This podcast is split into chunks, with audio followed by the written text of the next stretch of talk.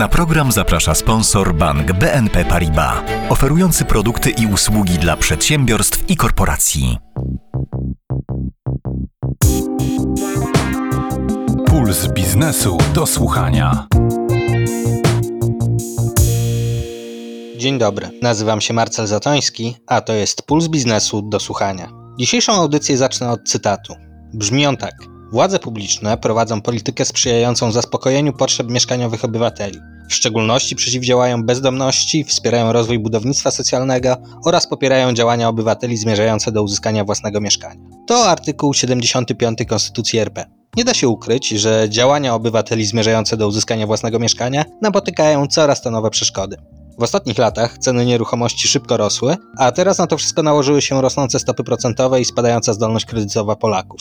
Dlatego postanowiłem porozmawiać z analitykami rynku mieszkaniowego i przedstawicielami branży deweloperskiej o tym, w którym miejscu dziś jesteśmy. Jak ostatnie wydarzenia wpłynęły na koniunkturę, jaka będzie dynamika cen nieruchomości, jakie koszty rosną, co można z tym zrobić i jaki będzie to miało wpływ na zaspokojenie naszych potrzeb mieszkaniowych. Niezależnie od tego, czy macie Państwo własne cztery kąty, czy żyjecie w wynajmowanym mieszkaniu, zapraszam do słuchania. Puls biznesu do słuchania.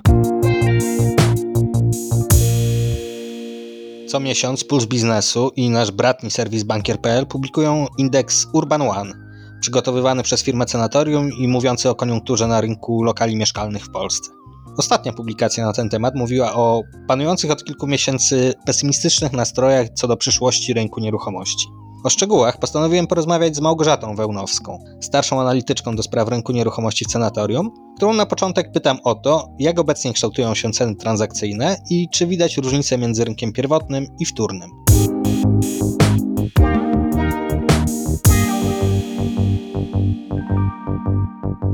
Na razie rynek działa siłą rozpędu i nie widzimy żadnych spadków na rynku zarówno pierwotnym, jak i wtórnym. Ceny nadal stabilnie rosną. Jeżeli chodzi o Polskę, to na rynku pierwotnym te ceny rosną mniej więcej 13% rok do roku, natomiast na rynku wtórnym około 12%. Pierwsze dane za pierwszy kwartał tego roku pokazują, że ceny rosną różnie w zależności od miasta i tutaj w największych miastach Polski, czyli w Warszawie, w Krakowie, w Poznaniu czy we Wrocławiu, te wzrosty są mniejsze, takie na poziomie 2 do 5%, natomiast silniej rosną te rynki regionalne, takie mniejsze, typu Lublin, Szczecin. I tutaj wzrosty są na poziomie około 6-8%. A to jest jakieś odwrócenie trendu? Bo myślałem, że to właśnie w największych miastach nieruchomości drożeją najszybciej, a tu widzę, że jest odwrotnie. Tak, to prawda, że w poprzednich latach, poprzednie powiedzmy 3 lata, to był jednak wzrost y, większy na tych głównych rynkach. Natomiast teraz tendencja się odwróciła. Co prawda, jakby nominalnie te wzrosty w tych mniejszych miastach są mniejsze, bo one wynoszą tam powiedzmy 300-400 zł kwartał do kwartału. Natomiast nie wiem, na przykład w Krakowie czy w Warszawie, no to już jest 600-700 zł. Czyli to jest raczej kwestia bazy, a nie kwestia tego, że na przykład przeprowadzamy się z największych miast do mniejszych i tam szukamy mieszkań. Nie, to jest właśnie kwestia bazy. A co ma obecnie największy wpływ na ceny mieszkań? Rosnące koszty, czy może wojna na Ukrainie i, i napływ uchodźców? Jakie czynniki byście wskazali? Do tej pory to przede wszystkim popyt. Był czynnikiem, który jakby oddziaływał na ceny, bo w 2021 roku, w sumie to już pod koniec 2020 roku zauważyliśmy, że popyt na mieszkania zarówno na rynku pierwotnym, jak i na rynku wtórnym jest bardzo duży. Natomiast podaż jest stosunkowo niska, więc tutaj zarówno sprzedający, jak i deweloperzy podnosili ceny w związku z tym, że popyt był wysoki. No, w ostatnim czasie to przede wszystkim na cenę oddziałują koszty, koszty materiałów budowlanych. A tutaj grupa PSW e, odnotowała, że ceny rosną około 30% rok do roku. No, tak samo koszty materiałów wykończeniowych. Tutaj wzrosty roczne to są ponad 20% rok do roku. Na pewno też na ceny mieszkań oddziałują e, stopy procentowe. A po stronie deweloperów, szczególnie tych, którzy finansują się kredytem, tutaj przy wzroście stóp procentowych no, rośnie po prostu koszt inwestycji. Na pewno także wojna na Ukrainie miała swój wpływ, szczególnie w tych powiedzmy ostatnich dwóch miesiącach, bo byliśmy świadkiem tego, że część pracowników budowlanych od końca lutego opuściła swoje miejsca pracy i udała się na Ukrainę bronić ojczyzny. Więc deweloperzy mieli problem jakby z uzupełnieniem kadry pracowniczej. No to oczywiście spowodowało, że nastąpiła presja płacowa po stronie pracowników. No i wiadomo, deweloperzy też jakby nie chcieli schodzić ze swoich marsz, więc no, ceny automatycznie poszły do góry. Te rosnące koszty pewnie mogą się przełożyć na ceny mieszkań również e, w kolejnych miesiącach. No ale właśnie, jak według Pani będą się kształtować te ceny i co będzie miało wpływ na ich dynamikę? Bo rozumiem, że są i czynniki sprawiające, że może być drożej, ale też są pewne czynniki, które sprawiają, że może być taniej, no bo trochę też popyt siadł, jak rozumiem. No tak, e, są zarówno czynniki prowzrostowe, jak i czynniki, które będą hamować te wzrosty. No do czynników napędzających ceny no na pewno trzeba zaliczyć rosnące koszty realizacji inwestycji deweloperskich, koszty materiałów budowlanych i koszty wykończenia mieszkań tutaj przy rynku wtórnym. Na pewno problem właśnie z pracownikami to, co słyszymy jakby od kilku miesięcy. Poza tym przy rynku pierwotnym jest nadal problem z pozyskaniem gruntów pod zabudowę. Te grunty, szczególnie w dużych miastach, są drogie i bardzo często nie mają miejscowych planów, które pozwalałyby na zabudowę wielorodzinną, więc tutaj też czas oczekiwania na pozwolenie na budowę jest długi i to też generuje koszty właśnie wzrost kosztów finansowania inwestycji w związku z e, wzrostem stóp procentowych. Także jeżeli chodzi o rynek pierwotny, to tutaj ważną datą jest 1 lipca, bo od 1 lipca wchodzi nowelizacja ustawy deweloperskiej, która będzie nakładała na deweloperów szereg nowych obowiązków i tu po stronie deweloperskiej wzrosną koszty prowadzenia działalności to też zapewne zostanie jakby uwzględnione w cenach mieszkań. A na rynku wtórnym, w związku z tym, że w ostatnich dwóch miesiącach wystąpił bardzo duży popyt na mieszkania, ze względu na napływ uchodźców, to się spodziewamy, że ten popyt jakby utrzyma się i będzie też dość duży popyt na rynku wtórnym właśnie na mieszkania. Z tego powodu sądzimy, że tradycyjne flipy, które były popularne w 2019, jeszcze na początku 2020 roku znów wrócą do łask. Czym są tradycyjne flipy? Dopytam dla ludzi, którzy, tak jak ja, nie siedzą mocno w branży mieszkaniowej deweloperskiej. Flip polega na tym, że kupujemy mieszkanie z rynku wtórnego, najczęściej do remontu. Wykańczamy takie mieszkania w przeciągu kilku tygodni i sprzedajemy je z zyskiem po tych kilku tygodniach. I rozumiem, że o coś takiego jest teraz znacznie trudniej. Tak, dokładnie. Szczególnie, że właśnie pandemia spowodowała to, że na początku 2020 roku był jakby zmniejszony popyt na tego typu mieszkania, a teraz mamy też problem jakby z materiałami wykończeniowymi i z pracownikami budowlanymi. Więc tutaj ten czas jakby tego flipa się wydłużył co dla inwestorów, którzy inwestują na tym rynku, no jest jakby stratą pieniędzy, tak, bo im dłużej czekamy na wykończenie, tym dłużej czekamy na klienta. A jakie czynniki mogą Pani zdaniem w dłuższej perspektywie wpłynąć na spadek cen mieszkań? Czy może jednak nic nie wpłynie i nie ma się co spodziewać, że będzie tak? Nie, no na pewno będą już są czynniki, które powodują, że lokalnie możemy zaobserwować spadki cen. Tutaj przede wszystkim no, wzrost stóp procentowych, takie ograniczenie akcji kredytowej. To jest główny czynnik, który jednak ten popyt hamuje i nadal będzie hamował. Wiemy o tym, że KNF wydał tam rekomendację mówiącą o tym, żeby banki naliczały zdolność kredytową o 5 punktów procentowych wyższą od aktualnie obowiązującej stopy. Więc tutaj to jest bardzo duży czynnik, który hamuje właśnie popyt. Szczególnie, że no, zakupy na kredyt stanowią większość zakupów mieszkaniowych w naszym kraju. Bardzo dziękuję za rozmowę. Moim gościem była Małgorzata Wełnowska, starszy analityk do spraw rynku nieruchomości w Senatorium. Dziękuję bardzo.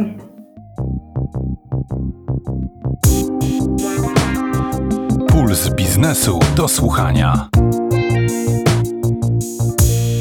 Zajmijmy się teraz bardziej szczegółowo wpływem wojny na rynek nieruchomości. Do rozmowy zaprosiłem Kazimierza Kiryjczyka, przewodniczącego panelu strategicznego i głównego analityka do spraw rynku mieszkaniowego w JLL Polska. Mój gość swój komentarz do ostatniego raportu kwartalnego GLL zaczął słowami. Od ponad 20 lat piszę co kwartał o sytuacji na rynku i jego perspektywach, ale czegoś takiego jeszcze nie przeżyłem. No to co z perspektywy rynku nieruchomości różni ten kryzys od poprzednich?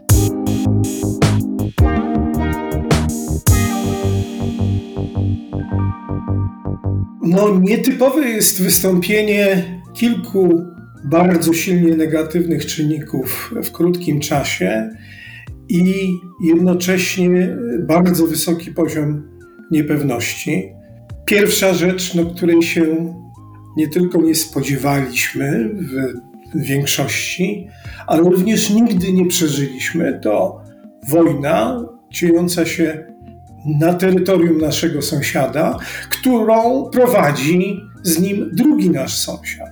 I to w dodatku wojna, która może, oczywiście w skrajnie niekorzystnej sytuacji, objąć nawet jakiś fragment terytorium naszego kraju, co ma z kolei przełożenie na postrzeganie naszego kraju przez część zagranicznych inwestorów.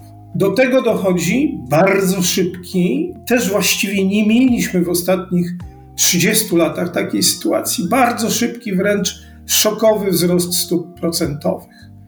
To do tego jeszcze mamy ogromny napływ uchodźców wojennych, co oznacza destabilizację normalnego życia, ale z drugiej strony mieliśmy też bardzo szybki odpływ y, dużej części pracowników z sektora budowlanego. I jeszcze w tle mieliśmy piątą falę pandemii i związane z tym wszystkim, co się dzieje wokół na świecie, zakłócenia funkcjonowaniu rynku dostaw różnych surowców, zwłaszcza energetycznych, ale także bardzo wielu innych produktów. Do tego wszystkiego niepewność w otoczeniu może utrzymywać się jeszcze dość długo, przez długie miesiące, no a w niekorzystnym scenariuszu może nawet lata. To może najpierw skupmy się na jednym z tych e, aspektów, no bo w pierwszych tygodniach po wybuchu wojny było przede wszystkim ofert najmu mieszkań. Czy widać to dalej, czy sytuacja na rynku najmu zaczyna się normować, czy stabilizować? Trudno mówić dzisiaj o normowaniu się sytuacji na rynku najmu, bo ofert jest nadal bardzo mało. To jest 20-25% tego, co było w ofercie jakieś pół roku temu, 9 miesięcy temu. Nie widzimy także oznak jakiegoś spadku czynszów. Ale trzeba pamiętać, że jak mamy tak małą ofertę, to ona jest mało reprezentatywna. W tej podaży mamy relatywnie więcej niż zwykle drogich apartamentów, które się zawsze dużo dłużej i dużo trudniej wynajmowały. Ten wzrost popytu na mieszkania na wynajem ma kilka przyczyn. Wcześniej, jeszcze przed wybuchem wojny, był powrót studentów na uczelnie i pracowników do biur, i to widzieliśmy w drugiej połowie ubiegłego roku. Potem nastąpił napływ uchodźców i gwałtowny wzrost popytu na mieszkania na wynajem, a nałożyło się na to jeszcze zjawisko takiego stopniowego napływu na rynek najmu osób, które muszą odłożyć w czasie zakup mieszkania. Jeśli myślimy o jakiejś poprawie, to tak naprawdę wyraźna poprawa nastąpi wtedy, gdy uchodźcy z Ukrainy zaczną masowo wracać do swojego kraju. Dzisiaj trudno przewidzieć, kiedy to nastąpi. Jeśli chodzi o te dwa pozostałe strumienie popytu na rynku najmu, to liczba studentów i pracowników poszukujących mieszkań na wynajem powinna się jakoś ustabilizować. Pewnie to jeszcze trochę potrwa, ale w ciągu tego roku to już powinno nam się stabilizować i ta liczba nie powinna już bardzo wyraźnie rosnąć. Natomiast te problemy z zakupem lokali na kredyt i w związku z tym taki stały napływ, ale stopniowy osób, które nie mogą sobie pozwolić na zakup mieszkania, chcą się jakoś usamodzielnić, to to zjawisko pewnie pozostanie z nami na dłużej. To teraz porozmawiajmy przez chwilę o cenach transakcyjnych mieszkań i o tym, w jaki sposób wojna za wschodnią granicą, rosnące stopy i wysoka inflacja wpływają na popyt, no i podaż mieszkań. No bo co teraz bardziej cierpi? Chyba popyt. Tak, to może zacznijmy od popytu i przede wszystkim trzeba podkreślić, że mamy do czynienia z dwiema głównymi kategoriami nabywców. Tych, którzy muszą i chcą skorzystać z kredytu przy zakupie i tych, którzy w całości albo w ogromnej części planują e, sfinansować zakup za gotówkę. I pierwsi to głównie ci, którzy chcą kupić na własne potrzeby, po to, żeby w tym mieszkaniu mieszkać. W tej drugiej grupie przeważają ci, którzy nie muszą kupić mieszkania dziś, bo oni chcą przede wszystkim uchronić swoje pieniądze, swoje oszczędności przed inflacją, chcą rozsądnie zainwestować swój kapitał. Podwyżki stóp procentowych i te zwłaszcza nowe zasady liczenia zdolności kredytowej od kwietnia sprawiły, że część potencjalnych nabywców kredytowych po prostu z rynku zniknęła. Popyt kredytowy w ciągu dwóch miesięcy zmalał o kilkadziesiąt procent w porównaniu z sytuacją sprzed kilku miesięcy. Natomiast zupełnie inna jest sytuacja nabywców rozważających zakup za gotówkę. Oni nadal mają problem, to znaczy nadal mają pieniądze i nadal wysoka inflacja skłania ich do poszukiwania bezpiecznej inwestycji. Natomiast to, co wstrzymuje jakąś część nabywców w tej grupie, to wątpliwość, czy ceny nadal będą rosnąć i czy nie powinni jednak trochę poczekać z zakupem, no, żeby się dowiedzieć, czy ceny przypadkiem nie spadną, czy to na pewno będzie dobra inwestycja. Z drugiej strony, jak patrzymy na podaż, to ona też została silnie ograniczona, dotknięta silnymi ograniczeniami, a przede wszystkim ze względu na y, wzrost kosztów budowy, a może nawet jeszcze bardziej ze względu na nieprzewidywalność tych kosztów, no bo ten proces y, budowy trwa przecież w przypadku przeciętnej inwestycji dwa lata albo nawet czasem trochę dłużej. A jeśli patrzymy na podaż jako na wielkość oferty mieszkań, które są do kupienia, to ma na to wpływ jeszcze zbliżający się termin wejścia w życie ustawy o deweloperskim funduszu gwarancyjnym, ponieważ część inwestycji, które teraz pojawiają się w sprzedaży i które jeszcze się mogą do końca czerwca pojawić w sprzedaży, może mieć taki charakter papierowy, czyli służyć temu, żeby sobie zapewnić możliwość sprzedawania, czyli żeby deweloperzy mogli sobie zapewnić możliwość sprzedawania w przyszłości pewnej puli mieszkań bez konieczności spełnienia wymogów nowej ustawy. W związku z tym jest problem z liczeniem tej podaży. Trzeba będzie popatrzeć na nią tak naprawdę w perspektywie całego roku, bo może się okazać, że w drugiej połowie roku liczba mieszkań wprowadzanych do sprzedaży z kolei bardzo wyraźnie się zmniejszy. To już na koniec w takim razie przejdźmy do tego, co pańskim zdaniem strona publiczna mogłaby zrobić, by nie nakręcając spirali inflacyjnej trochę ułatwić życie deweloperom i konsumentom, którzy chcieliby kupić mieszkania. No jak rozumiem, wchodzi niedługo ustawa, która trochę to życie utrudni, przynajmniej deweloperom, no to może pora na jakiś program Developer Plus. Obawiam się, że to, o czym mówiliśmy, czyli ten wzrost stóp, spadek zdolności kredytowej, pozostanie z nami na dłużej i grupa osób kupujących mieszkania na własne potrzeby się skurczy. Rząd nie ma przełożenia na politykę liczenia zdolności kredytowej. No, można oczywiście negocjować, to wycofanie się z zaostrzenia sposobu liczenia zdolności kredytowej, ale bezpośredniego wpływu rząd na to nie ma. Natomiast moim zdaniem głównym zmartwieniem rządu dzisiaj powinno być zwiększenie podaży mieszkań na wynajem i podtrzymanie skali produkcji nowych mieszkań, bo jak tego się nie zrobi, to deweloperzy po prostu będą budować mniej, będą budować tyle, ile będą w stanie sprzedawać. No dobrze, to jak to można by było zrobić? No trzeba by zachęcić prywatny kapitał, zwłaszcza instytucjonalny, jak i ten pochodzący z oszczędności osób fizycznych, do inwestowania w lokale na wynajem. Ja przypomnę, że w latach 90. prostym, skutecznym mechanizmem była ulga podatkowa i w ten sposób właściwie bez żadnego wysiłku ze strony władzy centralnej powstało ponad 100 tysięcy mieszkań tam w 6-7 lat.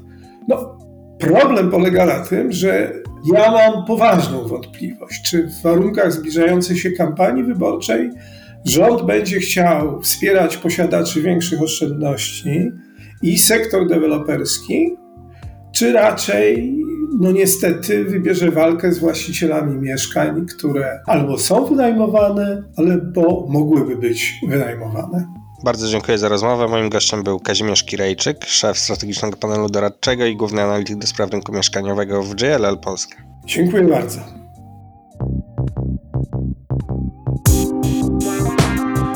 Puls biznesu do słuchania.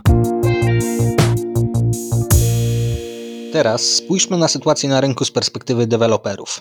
Do rozmowy zaprosiłem Konrada Płochockiego, dyrektora generalnego Polskiego Związku Firm Deweloperskich. Związek niedawno prognozował, że w tym roku sprzedaż nowych mieszkań spadnie nawet o 20-30%. Jakie będą przyczyny tego spadku?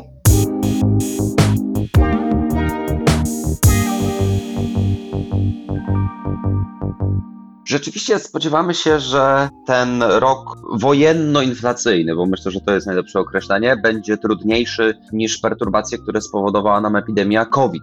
I choć oczywiście wielu ekspertów porównuje te dwa okresy do siebie i, i mówią, no ale przecież po COVID okazało się, że tak naprawdę nieruchomości okazały się być tym aktywem, które jednak sprzedawało się dobrze, były potrzebne Polakom, to dzisiaj dużo bardziej nas martwi wzrost kosztów, i to jest rzeczywiście punkt pierwszy, który będzie powodował tak spadek sprzedaży, jak i spadek nowo rozpoczynanych inwestycji. O tym za chwilkę możemy rozwinąć. No i druga rzecz, która nas martwi tuż za tym, to jest rzeczywiście spadek zdolności kredytowej Polaków, czyli mówimy tutaj nie tylko o tym, że same stopy procentowe spowodowały, że właściwie zdolność kredytowa spadła o 30, w niektórych przypadkach 40%, y, mniej metrów kwadratowych po prostu mogą kupić sobie polskie rodziny.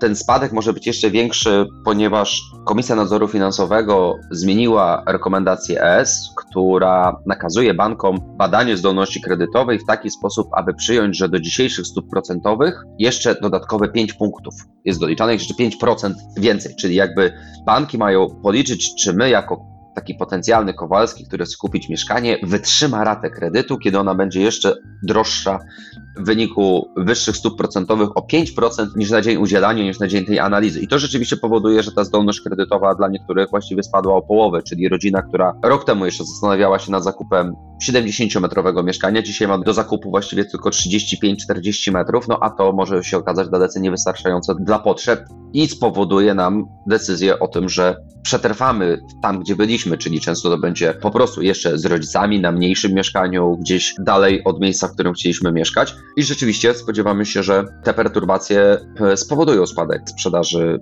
po stronie kredytowej.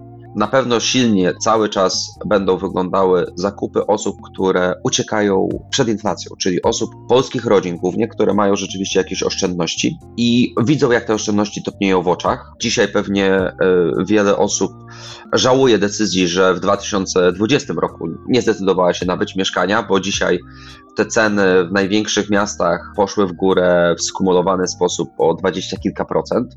Niektóre miasta to jest plus 30% w ciągu dwóch lat, a do tego jeszcze trzeba pamiętać, że miałyby cały czas przychód z wynajmu takiego mieszkania, jeżeli nie używałyby go na własne potrzeby. I dzisiaj ten sam tok myślenia powoduje, że faktycznie wiele polskich rodzin decyduje się na nie trzymanie pieniędzy w banku, tylko na zakup nieruchomości i jej wynajem, nawet jeżeli to nie jest na własne potrzeby na chwilę obecną, to te potrzeby powiedzmy będą dzieci za kilka lat i taka jest myśl, czy to ma być mieszkanie, które będzie zabezpieczeniem emerytury. I rzeczywiście dzisiejsze porównywanie zwrotu, bo często w, w mediach możemy zobaczyć, że porównuje się zwrot z najmu mieszkania z oprocentowaniem na lokacie bankowej czy oprocentowaniem na na przykład obligacji skarbowych, tylko zapomina się cały czas o jednej rzeczy, bo porównuje się, że załóżmy najem dzisiaj może przynieść zwrot w okolicach 4%, ta zyskowność najmu spadła. Tu się nie ma co oszukiwać. Ona jeszcze przed pandemią to było 5%, w czasie pandemii ona spadła poniżej 4%, teraz jest pewnie w okolicach 4%, bo ten rynek najmu rzeczywiście się trochę poprawił. No ale musimy pamiętać, że jeżeli ktoś ma, załóżmy milion złotych, żeby nam było łatwo liczyć, chociaż to będzie więcej niż przeciętny kupujący mieszkanie wydaje na mieszkanie, no ale powiedzmy, że milion złotych mamy, jeżeli wydamy je na mieszkanie, to po roku odbierzemy około 4% zwrotu w postaci opłat za najem, ale dodatkowo sprzedamy to mieszkanie i teraz sprzedamy nie po wartości nominalnej miliona, tylko po wartości tyle, ile będzie warte na rynku. No i dzisiaj, gdyby ktoś spojrzał sobie na taki zakup z 2020 roku, załóżmy, że wydał wtedy milion, to okazałoby się, że odzyskał po 4% rocznie z najmu, czyli y, jakieś no tutaj prawdopodobnie 80 tysięcy minus podatek, który trzeba zapłacić. Powiedzmy 60 tysięcy zostało mu na czysto, czyli ma milion 60, ale ma mieszkanie, które jest warte dzisiaj więcej o około 20, może 20 kilka procent, czyli realnie mógłby sprzedać je za milion 260. To powoduje, że taka skumulowana wartość tej inwestycji jest absolutnie nieporównywalna w stosunku do żadnych innych bezpiecznych instrumentów lokowania oszczędności, bo oczywiście można porównać te zwroty z, z rynkami akcji, z jakimiś bardziej ryzykownymi instrumentami, które oczywiście mogą mieć nawet jeszcze lepsze zwroty, ale rynek nieruchomości jest po prostu dużo bardziej stabilny i zdarzają się tak wzrosty, jak i zdarzają się spadki. I trzeba sobie to z całą pewnością trzymać z tyłu głowy tą myśl, że tak, spadki cen nieruchomości mogą się przytrafić okresowo, natomiast jeżeli patrzymy na to w długim horyzoncie, to rzeczywiście historycznie te nieruchomości jednak pokazują tą tendencję, że one podążają za gospodarką i wraz z rosnącą gospodarką drożeją nawet trochę szybciej niż wzrost gospodarczy. To teraz e, spójrzmy przez chwilę na koszty firm deweloperskich, no bo jak rozumiem w porównaniu z ubiegłym rokiem koszty budów znacznie wzrosły, to jakie może mieć to konsekwencje dla rynku, no i co Wam najbardziej drożeje? Oczywiście najbardziej szokowy wzrost jest na rynku cen stali i niektórych e, materiałów izolacyjnych. Natomiast, żeby powiedzieć coś e, takiemu słuchaczowi nie będącemu ze środka branży. Na początku tego roku, czy też pod koniec 2021 roku, już w warunkach bardzo dużej inflacji, już w warunkach, kiedy rzeczywiście wykonawcy mówili nam, że te ceny będą bardzo szybko rosły i podnosili nam te ceny, ale my byliśmy jeszcze w stanie średnio zakontraktować za około 5,5 tysiąca złotych netto za metr kwadratowy mieszkania, które budowaliśmy. Te 5,5 tysiąca to jest e, ta taka średnia kwota. Mówimy o budynku, który ma 6-7 kondygnacji, jeden poziom garażu podziemnego, czyli taki bardzo standardowy budynek deweloperski. Do tego oczywiście trzeba doliczyć koszty działki, koszty finansowania, architekta, koszty miękkie, czyli takiego ogólnego funkcjonowania firmy, prawda? Jest księgowość, jest administracja, są kadry, są pracownicy, którzy odpowiadają po prostu za to, żeby firma sprawnie działała, informatycy to są takie koszty miękkie, no i oczywiście koszty sprzedaży. Z tych 5,5 tysiąca na początku roku, czy też na koniec 2021 roku, w ciągu trzech miesięcy doszliśmy do ofert, które dostajemy na 7,5 tysiąca, czasami wyżej, za metr kwadratowy. I to powoduje, że kiedy my liczymy wykonalność tych najtańszych, powiedzmy nawet, dzielnic w dużych miastach, okazuje się, i przedstawię to Państwu na przykładzie Białęki, że jeżeli na Białęce oferty są składane na 7,5 tysiąca, chociaż oczywiście oferty od wykonawców są składane w tej samej cenie wszędzie, bo ta stal kosztuje tyle samo w centrum Warszawy i tyle samo kosztuje w bardzo małej miejscowości na Mazurach. Oczywiście są drobne różnice wynikające powiedzmy z, z jakichś tam różnic drobnych w cenach hurtowych, ale generalnie to jest ten sam produkt i tu nie ma dużych różnic w jego cenie. No więc jeżeli 7,5 tysiąca złotych netto kosztuje samo wykonanie na przykładzie warszawskiej Białołęki, czyli takiej historycznie jednej z najtańszych dzielnic, gdzie można było nabyć mieszkania no, w stolicy. Metr potencjalnego mieszkania, który kupujemy w postaci działki i przeliczamy to na metry kwadratowe, dochodzi w tej chwili do 2-2,5 tysiąca złotych za metr kwadratowy. Jesteśmy na wysokości 10 tysięcy złotych. Kiedy doliczymy do tego koszty architekta, kredytów, różnego rodzaju prawników, przygotowania decyzji, a to łącznie nam zajmuje dzisiaj około 3 lat, zajmuje nam przygotowanie takie formalno-prawne budowy. Kończymy na co najmniej 11,5, może 12 tysiącach złotych za metr kwadratowy, a jeszcze nie dodaliśmy żadnej marży, która jest niezbędna dla funkcjonowania firmy. To są ceny, które powodują, że wiele firm deweloperskich mówi, przy tak wysokich kosztach my nie kupimy tej działki, albo my kupiliśmy tą działkę, ale my dzisiaj boimy się wystartować z inwestycją, bo mamy obawę, czy kogokolwiek będzie na to stać, czy po prostu znajdziemy na to klientów w tak wysokich cenach.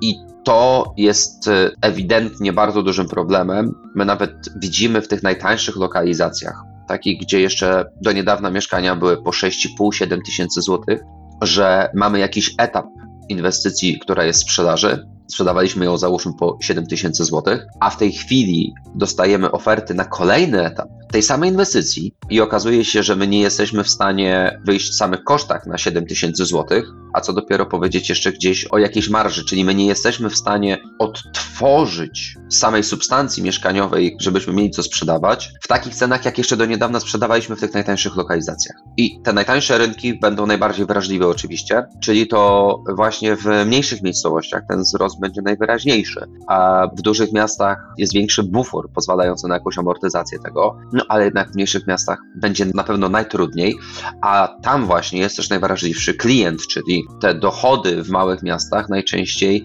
nie pozwalają na to, żeby klient powiedział: OK, bez problemu mogę dołożyć dodatkowy 1000 zł do metra kwadratowego, bo to rzeczywiście jest już poza jego możliwościami. Bardzo dziękuję za rozmowę. Moim gościem był Konrad Płochocki, członek zarządu i dyrektor generalny Polskiego Związku Firm Deweloperskich. Dziękuję bardzo.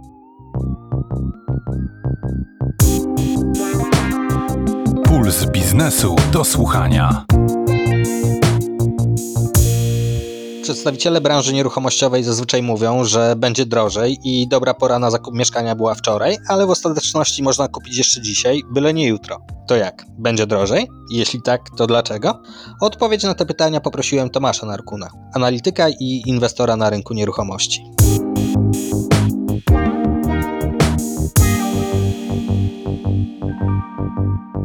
No, to zależy kiedy. Mamy tutaj dwie perspektywy. Perspektywa taka przyszłościowa, która się wydarzy dziś powiedzmy za 3-4 lata, no to mogę dziś powiedzieć, że będzie drożej, z tego względu, że deweloperzy mają coraz bardziej rygorystyczne warunki, w jakich muszą budować budynki. Te budynki będą musiały być bardziej ekologiczne. Poza tym sam rynek wymusi zmiany, które podrożą ten koszt budowy, między innymi lepsze części wspólne, będzie e, bardzo popularne budownictwo mixed use, deweloperzy będą budować takie miasteczka mieszkaniowe 15-minutowe, co oczywiście podroży koszt budowy. Dopytam od razu, co to znaczy 15-minutowe miasteczko. To znaczy, że będzie tam cała infrastruktura niezbędna, że wszystkie sprawy generalnie będziemy mogli załatwić w ciągu 15 powiedzmy minut, nie udając się gdzie indziej, powiedzmy w inne rejony miasta. Także to będą wszelkiego rodzaju na przykład sklepy, siłownie, apteki, przedszkola i tym podobne jakieś tam e, publiczne kwestie. Także ten trend jest, jest wszędzie. Poza tym same tereny takie dość atrakcyjne się kończą i deweloperzy będą zmuszeni do budowania na terenach na przykład poprzemysłowych albo na terenach, które będą pod konserwatorem zabytków. Także ta dostępność gruntów w dobrych lokalizacjach się kończy. Poza tym, dlaczego jeszcze będzie drożej kiedyś? Z tego względu, że nasza siła nabywcza się przede wszystkim będzie coraz bardziej zwiększała, coraz więcej pieniądza jest na rynku, nie tylko tego naszego krajowego, bo chciałbym powiedzieć, że Urban Land Institute to jest taki e, instytut, który bada jakby atrakcyjność miast. No, plasuje już Warszawę z roku na rok coraz wyżej pod względem inwestycyjnym. I teraz kapitał zaczyna się powoli przesuwać z takich safe haven nieruchomościowych jak Berlin, Londyn, Paryż, to jest wielka trójka niezmienna od lat, w kierunku, no oczko puszczają już e, zagraniczni inwestorzy na Pragę, na Bukareszt i na Warszawę. Także myślę, że jeżeli chodzi o to, no to w dużej perspektywie będą, będą inwestowali w naszej stolicy. Nasz kraj się cały czas jest na ścieżce wzrostu, a nieruchomości są bardzo, bardzo uzależnione od ścieżki wzrostu. A teraz przejdźmy do drugiej kwestii.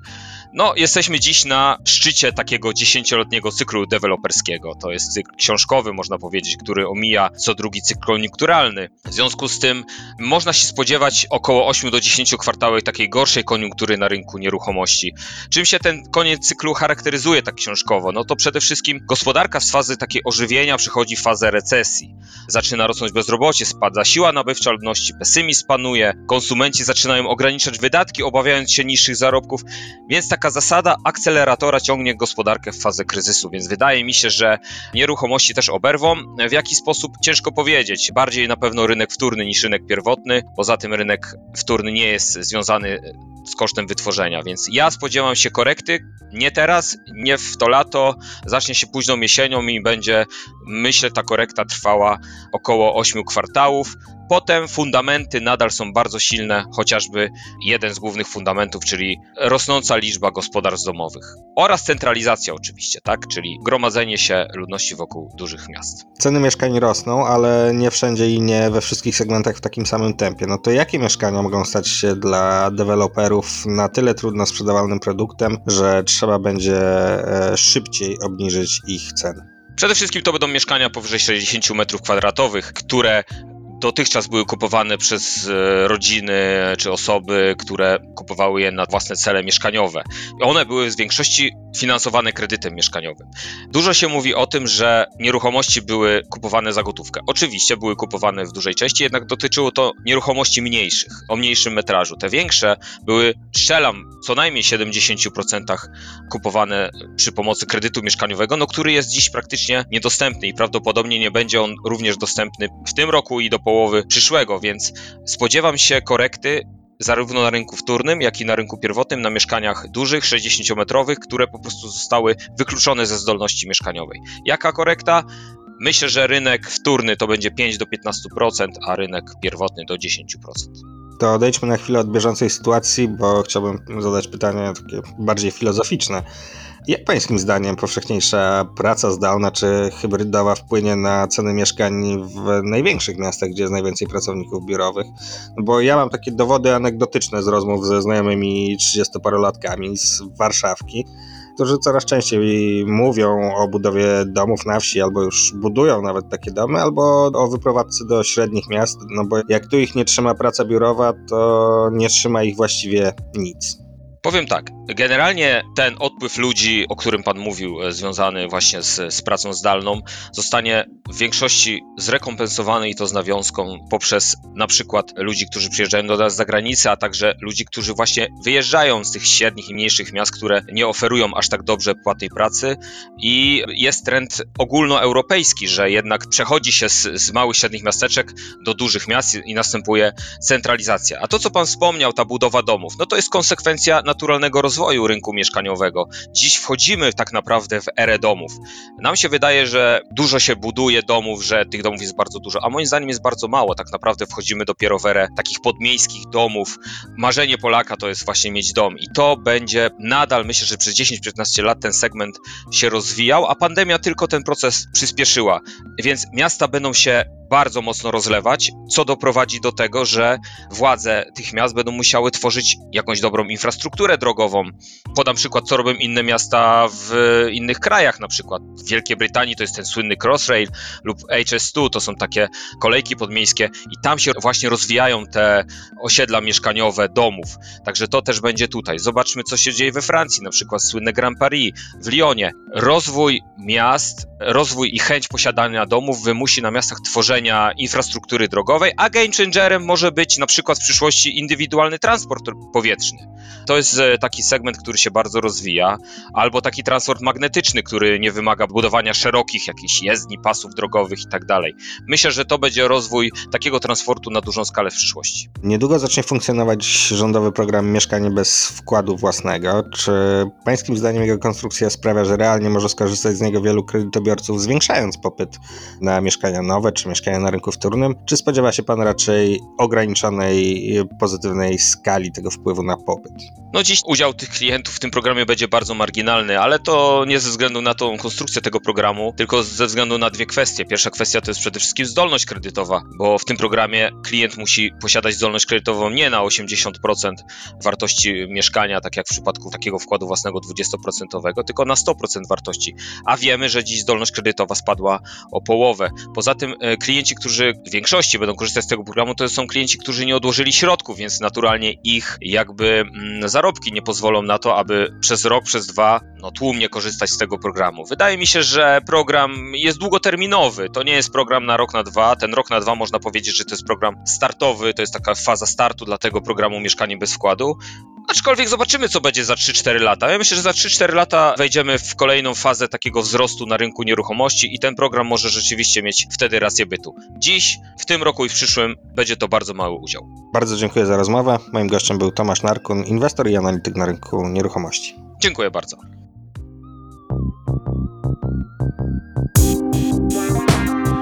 Puls biznesu do słuchania. Na zakończenie dzisiejszej audycji spójrzmy na wszystko z perspektywy makro. Mój ostatni gość to Wojciech Matysiak, kierownik zespołu analiz nieruchomości w PKO Banku Polskim. Bank w jednym ze swoich ostatnich raportów przytaczał statystyki OECD, w których Polska wypada bardzo słabo pod względem strukturalnym. Mówiąc krótko, mieszkania mamy stare, ciasne i przeludnione. To jaki jest stan ogólny naszych zasobów mieszkaniowych i jak to się zmienia?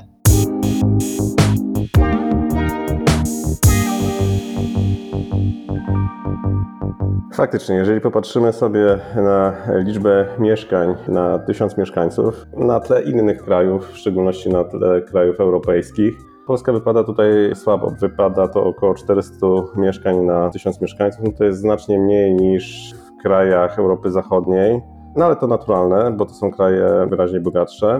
Ale to jest też mniej niż w krajach naszego regionu Europy Środkowo-Wschodniej. Jedynie na Słowacji ta statystyka jest niższa. No oczywiście tutaj nie możemy porównywać się powiedzmy do krajów południa Europy, czyli takich państw o wyjątkowo rozwiniętej turystyce, gdzie popularny jest motyw posiadania drugiego domu, bo to jest jakby troszeczkę inna historia. Niemniej jednak, mimo że mamy bardzo wysokie tempo odnawiania zespołu mieszkaniowego i w ostatnich latach powstało bardzo dużo nowych mieszkań, to jednak trzeba pamiętać o tym, że wciąż mamy dużo do nadrobienia, a wraz z tym, jak społeczeństwo staje się coraz zamożniejsze, no to te potrzeby się pojawiają, bo pojawiają się e, choćby te potrzeby posiadania drugiego domu czy drugiego mieszkania. Pojawia się też potrzeba po prostu e, poprawy jakości mieszkania. To jest chyba tak, że nie tylko mamy mało mieszkań na tysiąc mieszkańców, ale też mało metrów kwadratowych w tych mieszkaniach, które są, przypada na mieszkańcę. Tak, mamy mało metrów na osobę zamieszkującą w gospodarstwie domowym. Te gospodarstwa domowe często są wielopokoleniowe. Oczywiście to jest różnie w różnych krajach, bo na przykład Włochy, kraj wyraźnie zamożniejszy, też charakteryzuje się taką wielopokoleniowością gospodarstw domowych, ale to są względy kulturowe.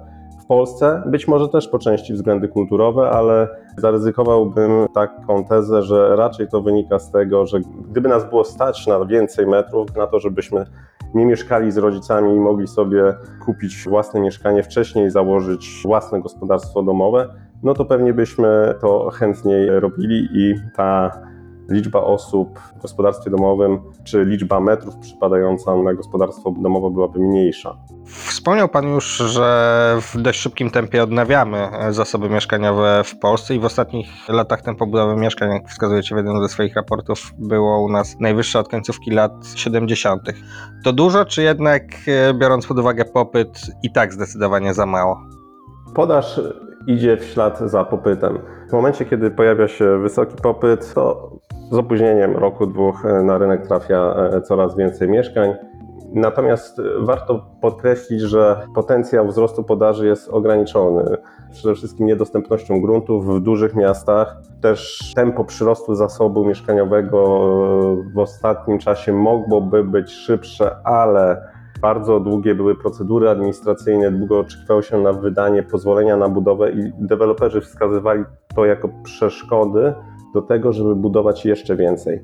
Popyt na pewno w ostatnim czasie był ponadstandardowo wysoki i ta podaż była niewystarczająca. W tym momencie wydaje się, że przy mniejszym popycie podaż może jest już odpowiadająca, bo być może nawet e, troszeczkę większa niż zapotrzebowanie, ale to jest taki cykl koniunkturalny, to znaczy po ostatnich sześciu latach takiego wręcz boomu na rynku, no teraz będziemy mieli pewnie ze dwa lata gorszej koniunktury, no i ta relacja popytu do podaży będzie bardziej znormalizowana niż w latach poprzednich. Natomiast tak patrząc w długiej perspektywie, powiedzmy dziesięcioletniej, to myślę, że tutaj potencjał do wzrostu budownictwa mieszkaniowego jest wciąż bardzo duży, choćby ze względu na te statystyki, które przytoczyliśmy, czyli liczbę osób, które zamieszkują w gospodarstwie domowym w mieszkaniu, czy biorąc pod uwagę jakość zasobu mieszkaniowego, no, która też będzie musiała być podnoszona wraz z tym, jak rosną potrzeby społeczeństwa. No chociażby taki przykład, że mieszkanie na czwartym piętrze bez windy w bloku z wielkiej płyty będzie właściwie za chwilę nieakceptowane dla większości społeczeństwa.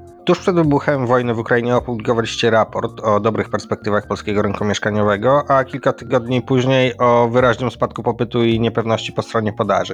No to jak wojna i fala uchodźców w Polsce wpłynęły na polski rynek mieszkaniowy? Jeżeli chodzi o te dobre perspektywy budownictwa mieszkaniowego, no to one są właśnie, tak jak wspominałem, w perspektywie długookresowej. Ta perspektywa dwóch najbliższych lat to są raczej słabe perspektywy dla firm deweloperskich. Tutaj pewnie one się muszą liczyć z niższymi marżami niż w ubiegłych latach, kiedy no, mieliśmy boom na rynku.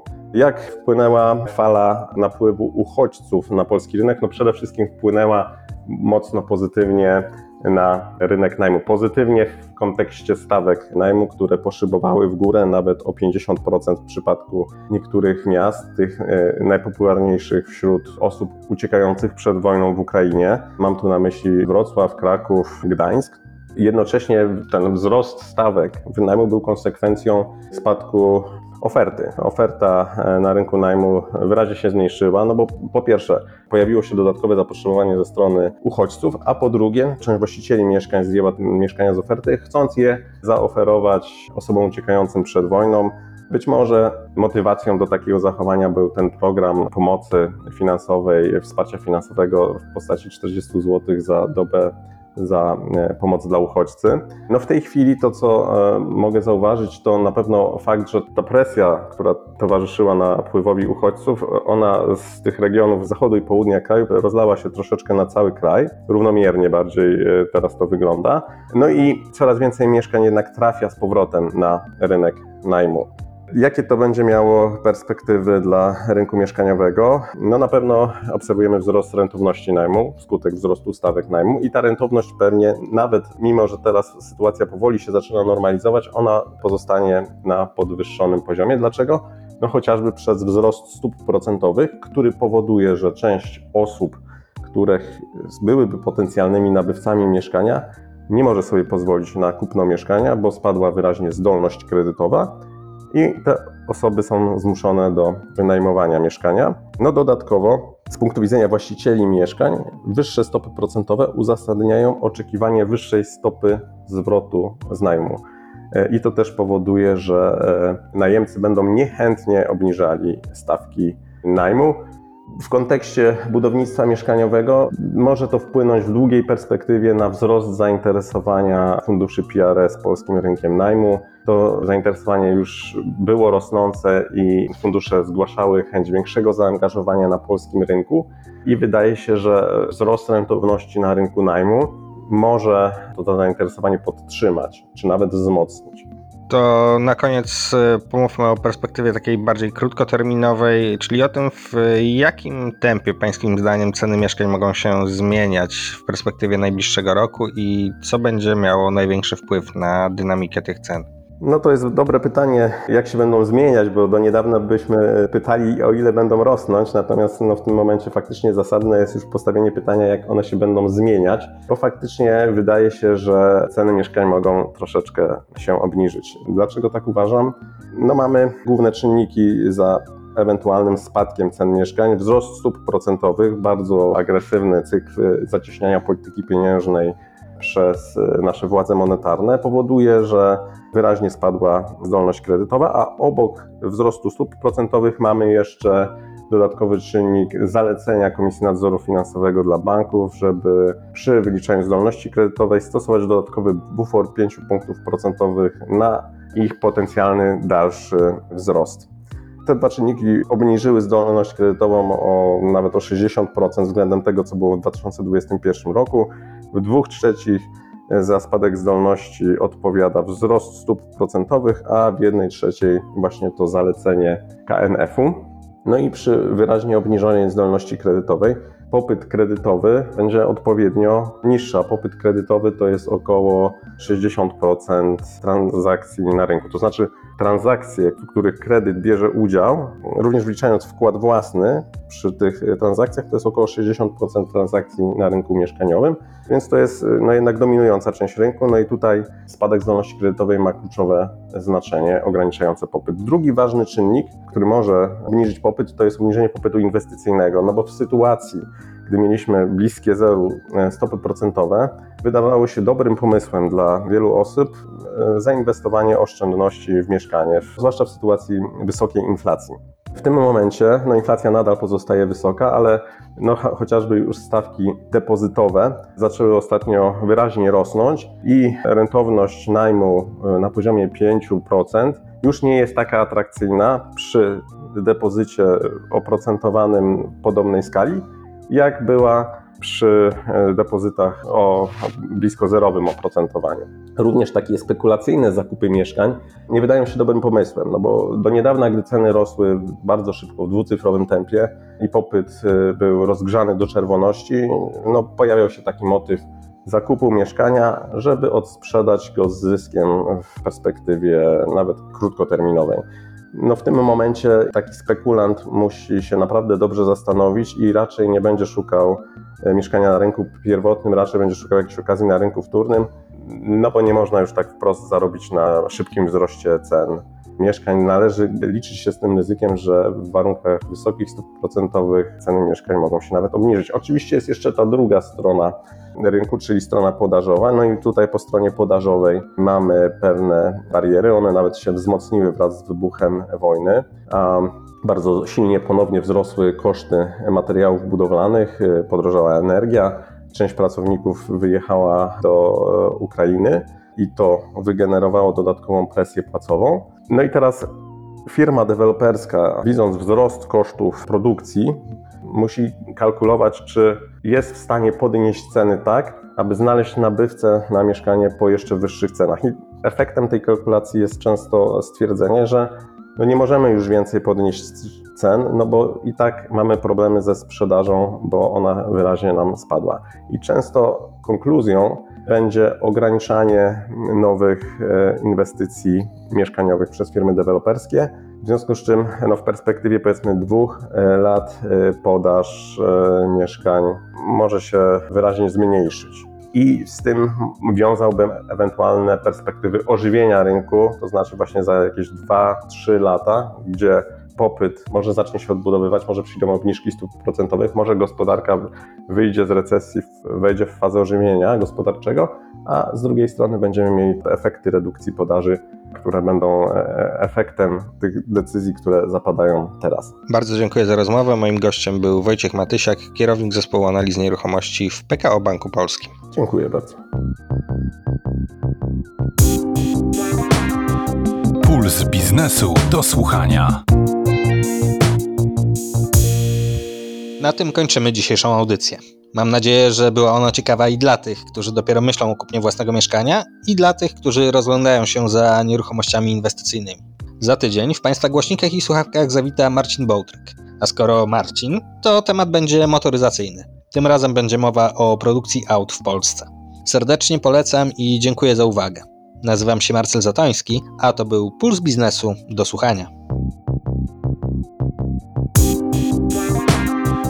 Puls biznesu do słuchania. Na program zapraszał sponsor bank BNP Paribas, oferujący produkty i usługi dla przedsiębiorstw i korporacji.